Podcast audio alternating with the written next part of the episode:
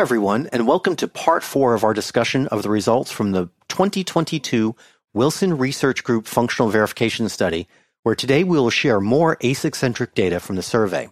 My name is Joe Hupcey, and I'm a verification product technologist and your host for today. Our featured speaker is Harry Foster, our chief scientist for verification.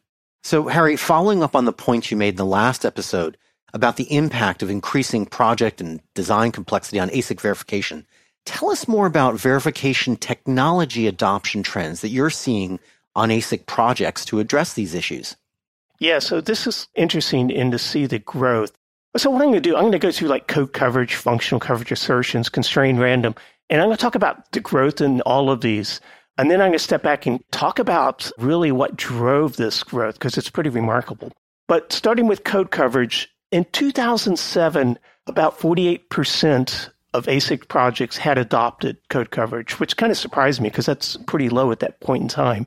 That has grown to 75% today.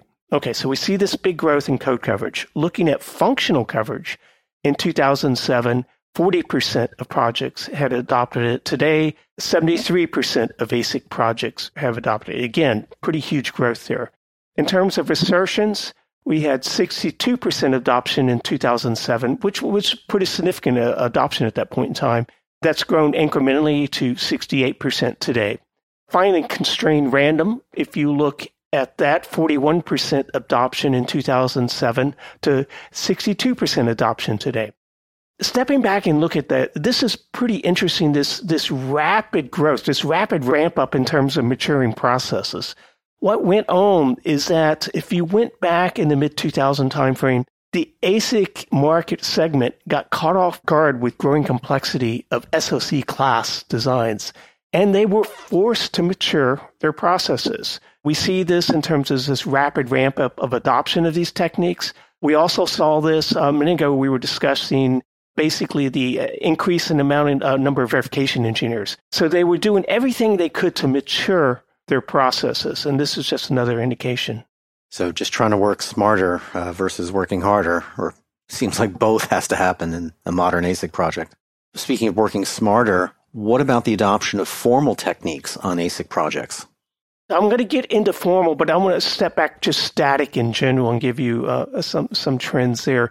In terms of linting, which falls under the static, today we find that 58% ASIC projects are applying lints that actually changes if you look at this by size of designs. For example, designs over 10 million gates, you have uh, over 70% adoption.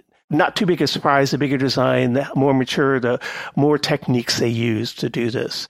One other formal technique is equivalence checking. We find again today 51% of projects are using equivalence checking.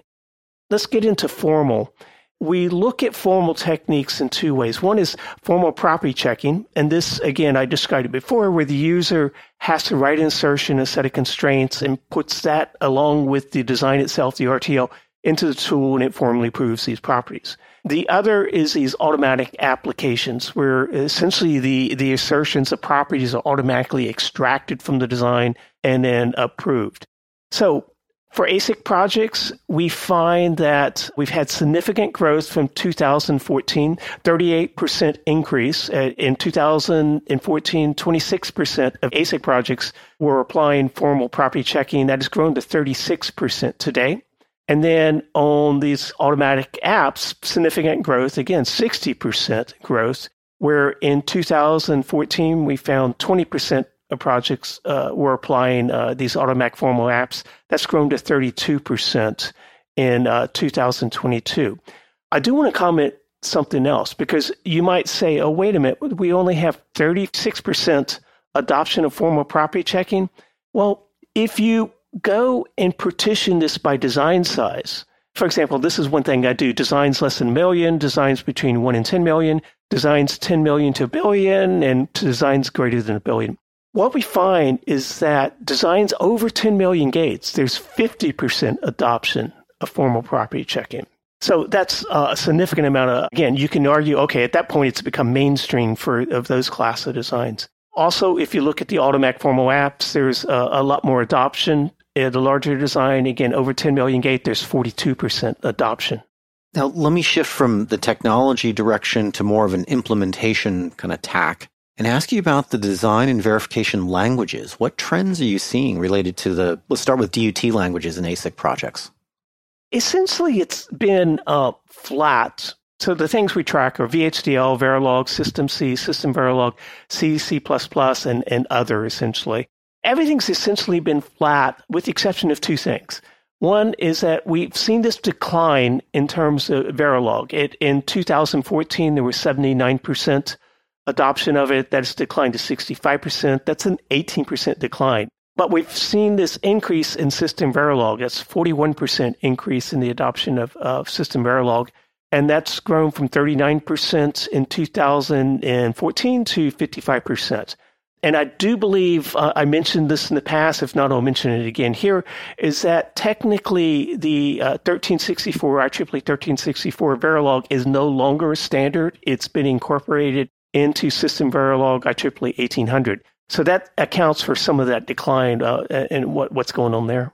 I see. Now, what about test bench languages used in ASIC projects? There's been a war, I guess, in all these languages over the years. I, I, what we track in terms of test bench languages, VHDL, Verilog, Vera, System C, System Verilog, uh, Specman E, C and C++. And we started tracking PSS recently in Python. PSS, Portable Stimulus? Yes, yes, uh, PSS. That's the Accellera PSS. Uh, so who won the war? All right. Well, essentially everything is flat or declining with the exception of System Verilog, and we're up in the mid 70%. This time we were 73% adoption. Everything else is in the teens. Like I said, everything's really basically been declining or flat. With the exception of C and C++, that has grown from 34% in our last study to 40%. Some of that's being driven by this increased adoption in higher level synthesis. Now, let me ask a related question. What ASIC test bench methodology standards have emerged, and what's the corresponding adoption rate of these methodologies by the developers?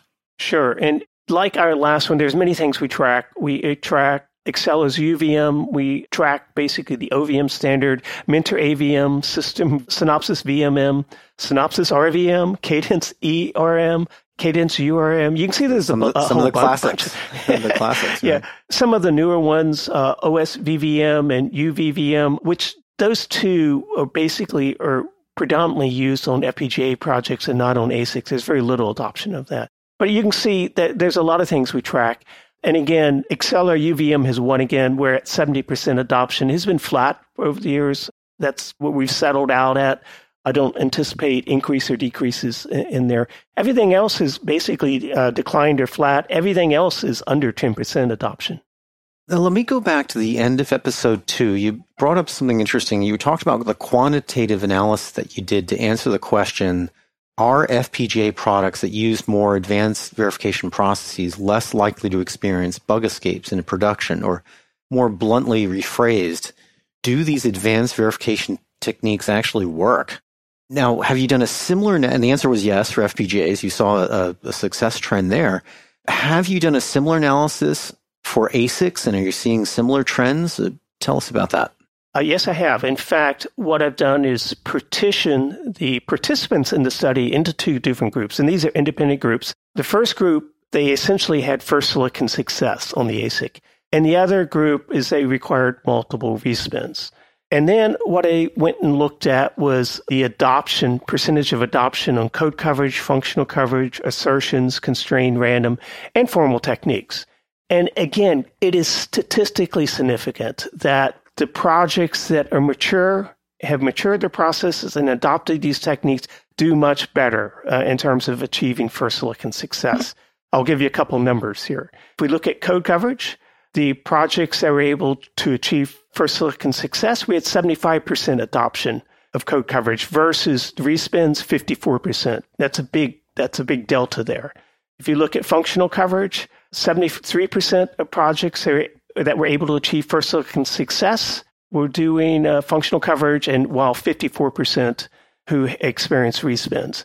In terms of ASICs, we found 67% adoption in the group with no spins, and then 40% those that required respins. Constrained random, 59% adoption versus 39% for projects that required respins. And informal techniques, 40% adoption of formal techniques versus 27% that required respins. Those, in fact, are significant numbers. That great data here. I know I speak for the audience when I say I really want to hear more, but unfortunately, we're out of time for this episode. And this is also the fourth and final installment of this series.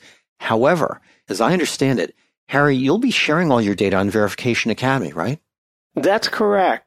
If the listeners go out to verificationacademy.com slash 2022 survey, that's 2022, they'll find everything you can imagine that's associated with this year's study. Fantastic. I look forward to reviewing all the data. We touched on maybe just 20% of the scope of your survey. So there's a lot more there for people to uh, explore. Again, Harry, thanks so much for sharing your data. And thanks everyone for listening.